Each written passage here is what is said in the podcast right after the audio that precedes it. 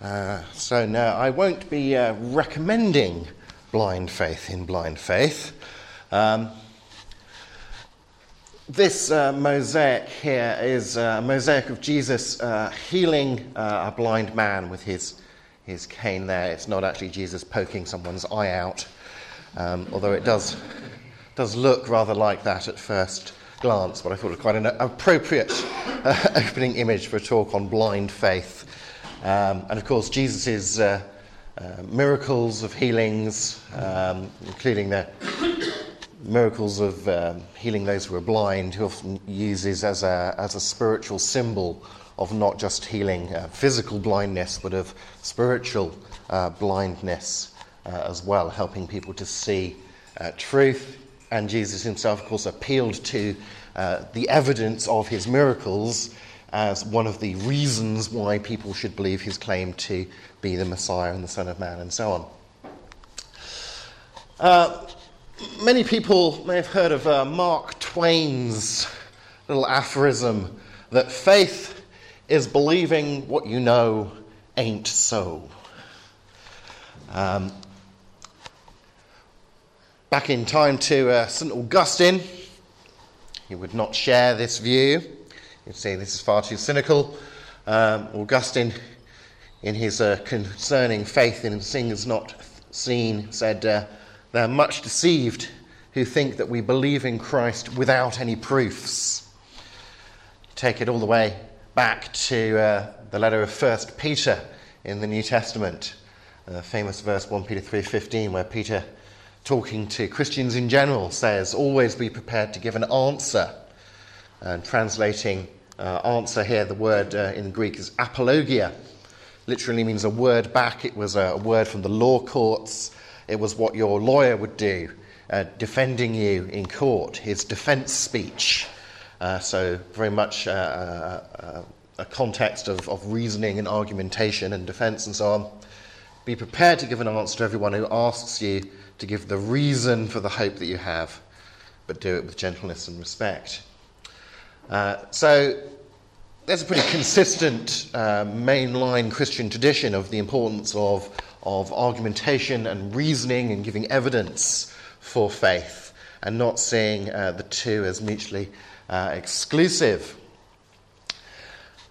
I'm going to focus uh, particularly on how the new atheists uh, portray faith, because that's where a lot of people in our culture are getting their concept of what faith means these days.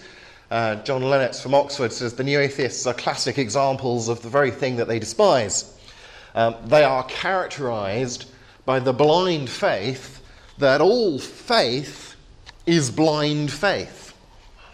It's the new atheist concept of faith that's a delusion in the precise sense that they assign to the term a persistent false belief held in the face of strong contradictory evidence. Against all the evidence, do they not even bother to consult dictionaries? asks Lennox. They irrationally reduce all faith to blind faith, as if sticking the word blind before faith uh, didn't qualify the term in any sense, they're just synonymous uh, and then subject faith to ridicule. So, just one uh, dictionary example, since Lennox mentions dictionaries. This is uh, Merriam Webster's dictionary. And you see, there is a range of, of meanings to the term faith. Um, three major groupings here one, that alliance or duty to a person, loyalty, um, fidelity to promises, sincerity of your intentions. Second group, belief and trust in, loyalty to, to God, or belief in the doctrines of a religion, or firm belief in something for which there is no proof, that it isn't there, or trust. And third, faith can mean something that's believed, especially with strong conviction, especially with related to a religious system. So, sure, people certainly do use the word faith sometimes to mean uh, faith in the sense of believing something without proof. But the new atheists act as if that's the only thing that the term means, and as if uh, religious faith is automatically faith of that kind. There's no uh, subtlety or nuance or recognition that maybe faith means different things to different people or different religious traditions and so on. And Certainly, given the, the quotes uh, we just looked at from Peter and Augustine and so on, it would seem that the, uh, the Christian mainline tradition would not uh, be using faith in this uh, particular sense that the new atheists then portray as the only uh, sense in which faith has a meaning. Here's uh, A.C. Grayling, uh, a new atheist philosopher, saying faith is a stance or an attitude of belief independent of and characteristically in the countervailing face of evidence. It is non rational at best and is probably irrational given that it involved deliberately ignoring evidence or commitment despite lack of evidence. That's what it means for all religious traditions. That's you know, it. Or Richard Dawkins, when he criticizes um, faith for requiring, as he says, blind trust in the absence of evidence or even in the teeth of evidence. That's what faith means. Or Christopher Hitchens. This is a fantastic I'm a journalist kind of photo of Christopher Hitchens. It says religion is a surrender of reason in favor of faith.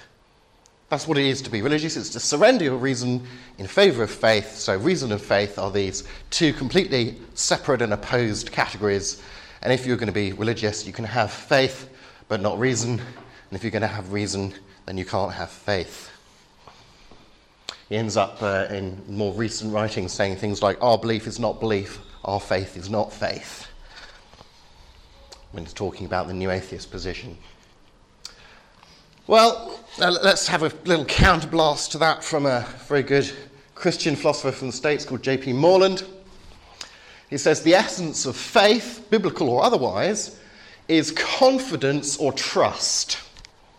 And one can have faith in a thing, such as a chair, or a person, like a, a parent or God, and one can have faith in the truth of a proposition, of a truth claim. When trust is directed towards a person or a thing, it's called faith in. I have faith in the chair to support my weight when I sit in it. When it's directed towards the truth of a proposition, uh, it's called faith that. So I have faith that the chair does exist. That is true. It's a great misunderstanding of faith to oppose it to reason or knowledge. Nothing could be further from the truth. In actual fact, faith, confidence, trust, trust that or trust in, is rooted in knowledge. It's extremely hard for you to muster uh, confidence or trust, belief that or belief in anything that you don't actually uh, believe is true. If I say to you, no, let's all um, believe that there is a pink elephant in the room, you know, just summon up the belief, you know, just have faith that there's a pink elephant in the room. I suspect that most of you will have great difficulty in doing it because you think not only is the existence of a pink elephant in this room not something that you know to be true. Indeed, given the evidence of your senses, you probably think it's something you know to be false. And therefore, you will find it extremely difficult to exhibit any faith in it. Um, so, in ordinary, everyday usage, uh, faith actually seems to have to go hand in hand with at least you being convinced that something is true, or really there, or really reliable when you trust it. Uh, here, um, A.C. Grayling again, not everything A.C. Grayling says is wrong, of course. And he says, it is quite hard sometimes to hear things. We make ourselves deaf and blind by means of our unrecognized prejudices and assumptions. We acquire such rooted ways of thinking about the world, such natural prejudices, natural blindfolds and earplugs, bad mental habits, etc., that we too often do not see and hear things we ought to if we're to get the rounded picture. And I think this is a very good description of what's going on when the new atheists try and explain what faith is. Uh, they are letting their natural uh, prejudices uh, and bad mental habits get in the way of actually seeing the rounded picture of what faith means. Let me give you some further examples. I think probably the best modern English translation for the, for the faith, the least uh, misunderstandable way of explaining it to people simply, is to say faith is trust. Trust that, trust in. Um, this is a quote from Sam Harris, new atheist, from his book The End of Faith. And he does a little word study on the biblical language of faith. And he points out that the Hebrew term emunah uh, is alternatively translated as to have faith, to believe, to trust. Uh, the Septuagint, that's the Greek translation of the Hebrew Bible, retains the same meaning in the term, the Greek term pisteuon, or pistis, uh, which means to, to be persuaded. Uh, and this Greek equivalent is adopted in the New Testament writing. So, saying that the actual language used in the Bible that we sometimes translate as faith, you could also translate as to believe, to trust. But even having done that background language look, he immediately then goes on to look at a couple of biblical passages and completely misinterprets them because of his own prejudices about what faith must mean. He says Hebrews 11:1 defines faith. Now, Hebrews 11:1 is by no means attempting to actually give a definition of faith, but he takes it as such. He says defines faith as the assurance of things hoped for, the conviction of things not seen. Read in the right way, i.e., read in completely the wrong way, this passage seems to render faith entirely self justifying, just blind. Well, Hebrews 11:1 is actually most naturally read in a manner entirely consistent with the Bible's constant, uh, repetitive insistence on the importance of reason and evidence. And here I've just grouped uh, a few quotations from uh, God and the prophet Samuel saying, I'm going to confront you with evidence. Uh, from Jesus, talking about worshipping God with your mind and believing on the evidence of the miracles. And Paul, reasoning, explaining, proving from Acts. Um, uh, from Peter, 1 Peter 3.15, and so on. The constant repetition of the importance of reason and evidence uh, is there, and Hebrews 11.1 is entirely consistent with this. Let's look at the, just a few verses before Hebrews 11.1, leading up into Hebrews 11.1. This is Hebrews 10.32 to 36. Remember those earlier days after you'd received the light, when you endured in a great conflict full of suffering. Sometimes you were publicly exposed to insult and persecution. At other times, you stood side by side with those who were so treated. You suffered along with those in prison and joyfully accepted the confiscation of your property because you knew, you knew that you yourselves had better and lasting possessions, spiritual possessions. So do not throw away your confidence, it will be richly rewarded. You need to persevere, not in the face of countervailing evidence, but in the face of persecution you need to persevere so that when you've done the will of God, you will receive what is promised. Now, faith is being sure of, etc. This is the context. It's the fulfillment of the divine promise of Hebrews 10:36 that the next verse, Hebrews 11:1, clearly has in mind. So Hebrews 11:1 says that a consequence of having faith, trust in God, is trusting him to deliver on his promise of heaven Faith is being sure of what we hope for without needing to personally see the fulfillment of that promise in the present time of persecution. Not giving up on that promise just because you're being persecuted. And certain of what we do not see, i.e., what we don't see yet, heaven. So Hebrews 11:1 does not say or imply that faith means trusting God in the absence of any supposed reason to trust him. Quite the reverse, indeed. Here's the, the verse again with some of the, the particular Greek words, and it's fascinating sometimes to dig into the, the backgrounds of the terminology. Now, faith, pistis, is the assurance, hypostasis, of things hoped for, the conviction, elekos, of things not seen. In Greek mythology, pistis is one of the, the spirits that escapes from Pandora's box. It's the, the spirit, the daimonia of trust, of honesty, of good faith. and it escapes from Pandora's box and goes off to heaven and abandons humanity when Pandora opens the box. Uh, that's the sort of background of the meaning of the, of the term pistis. Uh, the, the, the, Roman name of this spirit was fide, uh, from which we get our term faith. The Greek word hypostasis, translated here as assurance, it commonly appears in ancient business texts. It's a word from the business world. It conveys the idea of a covenant, a contract, as an exchange of assurances between the parties in the contract that guarantees the future transfer of possessions that are described in the contract. So, things that you haven't got yet, but we're guaranteeing that you will get. And the word uh, lekos, rendered conviction, it's the idea of bringing forth evidence that demonstrates something, particularly something contrary to what appears to be the case on a superficial reading of a situation. Actually.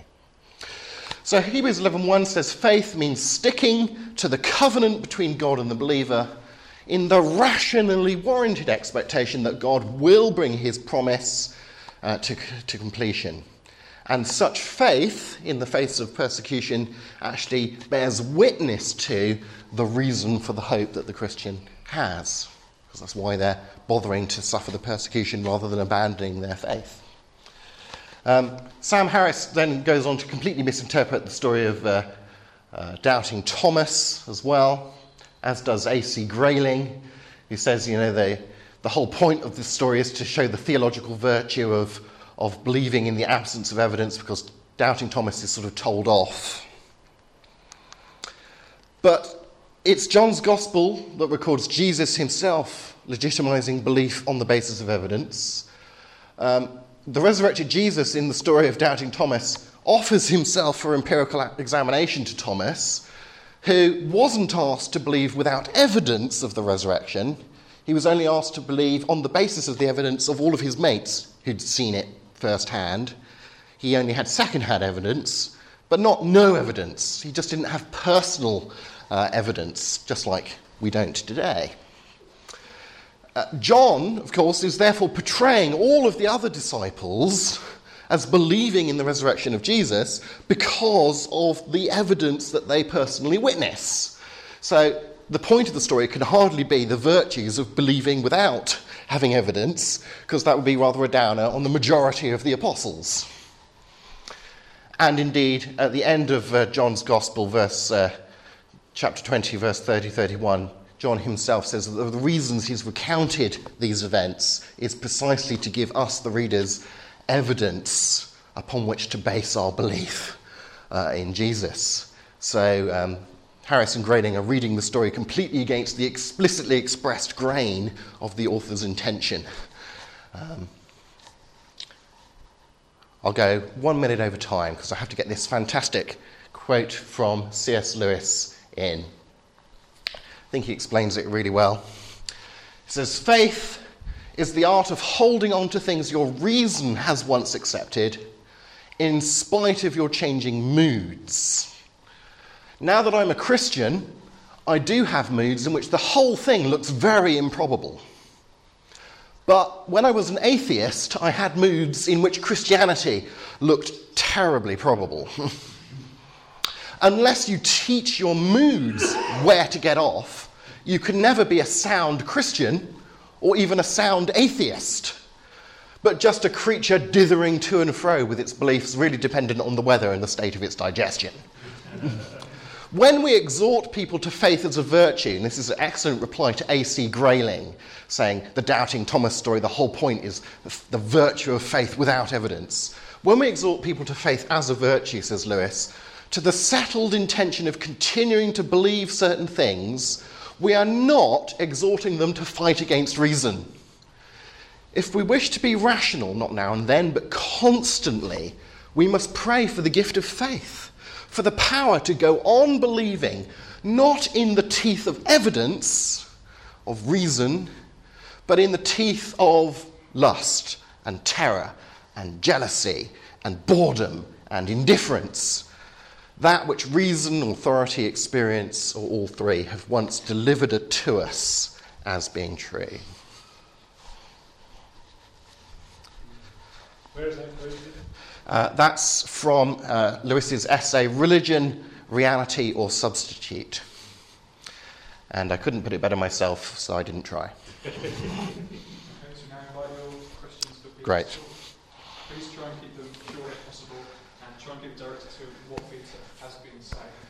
Time afterwards, after Oh, sure, yeah, yeah. to chat about anything you would like.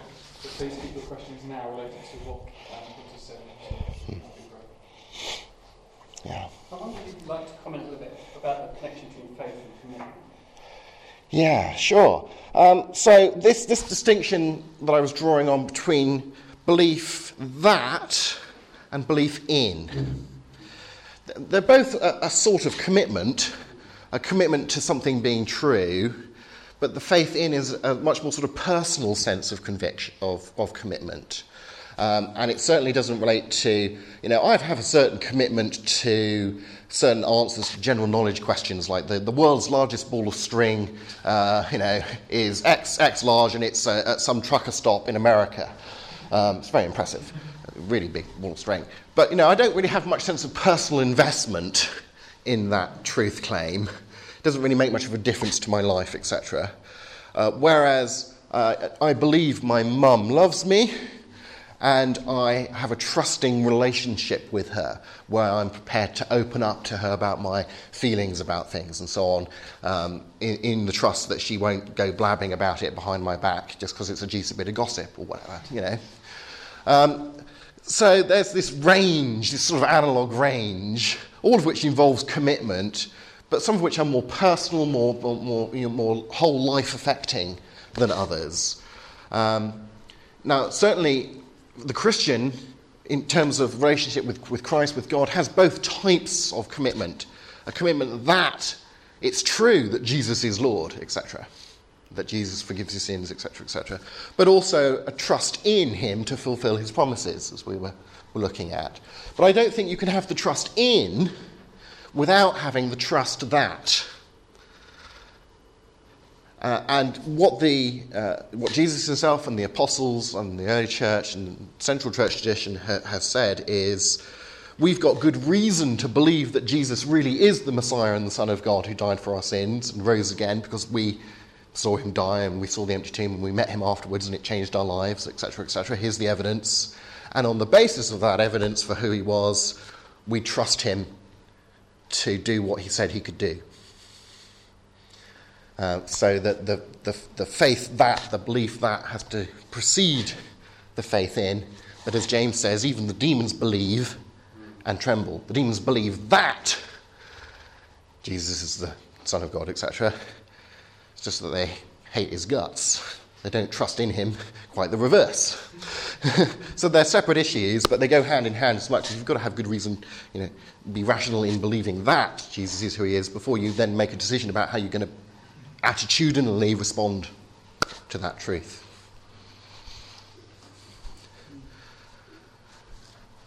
Keith. Peter, I wonder where the new atheists get their misconception of faith from.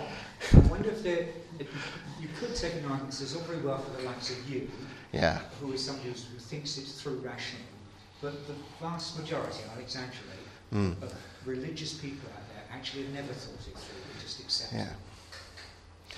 That may well be true, and I wouldn't restrict that to the vast majority of religious people. I just say the vast majority of people probably have not thought that sort of issue through. Most people don't study courses in epistemology or whatever.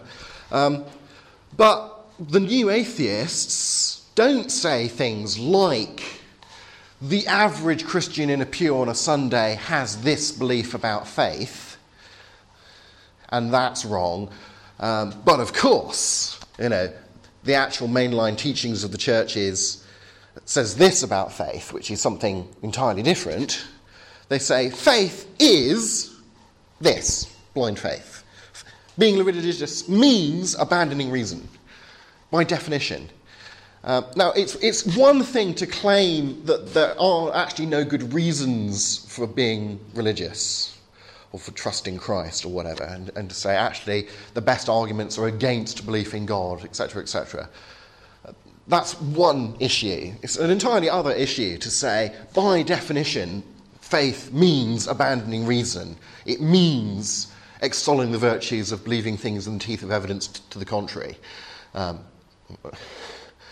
um, you know, and that sort of, as John Lennox says, you just need to go to any good dictionary to see that faith has a range of meanings, and you can't just assume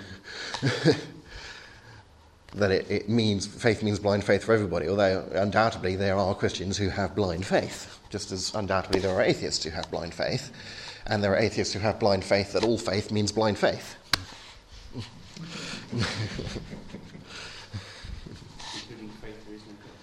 yeah. Yeah. Um, there's a moral question about believing. Hmm. You'll be able to tell me who said this, but someone said, "He, only he who believes is obedient, and only he who is obedient believes." Hmm. And you see some of the the ways the new atheists twist Scripture, and you feel as if they don't want to believe, yeah. and they made a, a decision not to believe, and they will justify that, justify their own lifestyles, justify their own. A, a similar story, mm. you may, may have heard this, probably totally apocryphal. Billy Graham speaking at Oxford uh, about God's creation of the world. A student comes up to him afterwards and says, I can't believe any of that. Billy Graham's reply, which one of the Ten Commandments are you not keeping? The person went away, came back the following day and says, You're right. Mm. I, I justify my lack of belief in God because I want to live in this particular way in my lifestyle. Yeah. Could you just comment on whether that's true or not? I don't know. But um, yeah. comment on the, the link between. Yeah. Uh, there can be, there certainly can be motives for not believing that get in the way of a sincere search for what's true. Just as there can be motives for believing that get in the way of a sincere search for what's really true. Uh, I think if you start raising the issues of people's psychological motives for believing or not believing things, one has to be very wary not to substitute that discussion for a discussion of the reasons and the evidence and what's actually true. But I agree with you. Having just now completed my second book looking at the, at the new atheists, I've become more and more convinced that at least for some of their number, their um, sort of that, that kind of prejudice that A.C. Grayling was talking about does actually characterize some of their discussions about things, at least, and that their their um, their ignorance about certain arguments for God or their their constant use of fallacious objections to say, the moral argument or the cosmological argument, or whatever. I used to think it's just because they were writing about things outside of the disciplines that they were trained in and they didn't know any better and they were just bad thinkers. And I now think that for at least some of them, it, it, there's good evidence to show that it's not simply bad thinking, it's sort of morally culpably bad thinking. Um, because these mistakes and so on and, and, and misrepresentations have been so consistently pointed out to them that, as John Lennox was saying, they, they hold this blind faith in the face of overwhelming evidence to the contrary, and, but continue repeating the same misrepresentations and so on. Um, so reason alone won't bring them to faith? No, I don't think reason alone, in, in, if you restrict reason, and actually I, I wouldn't kind of restrict reason to this sort of Vulcan logical category, like you can parcel reason off into Mr. Spock, and then you've got all the passion uh, in Kirk. Um, uh, where, where, where, whole people and these things integrate with each other. But I think, yes, we, morality interpenetrates our use of reason, just as reason has to interpenetrate our use of morality and moral decision making and so on. They're, they're inextricably linked to each other. Um, the famous uh, German philosopher Friedrich Nietzsche once said, or Nietzsche, depending on which language you're pronouncing him in, um, once said, Why should you pay attention to truth? Why, why should I pay attention to truth? Particularly since you know, Nietzsche with a moral, well, he didn't think there were moral facts. He said, without God, there are no moral truths.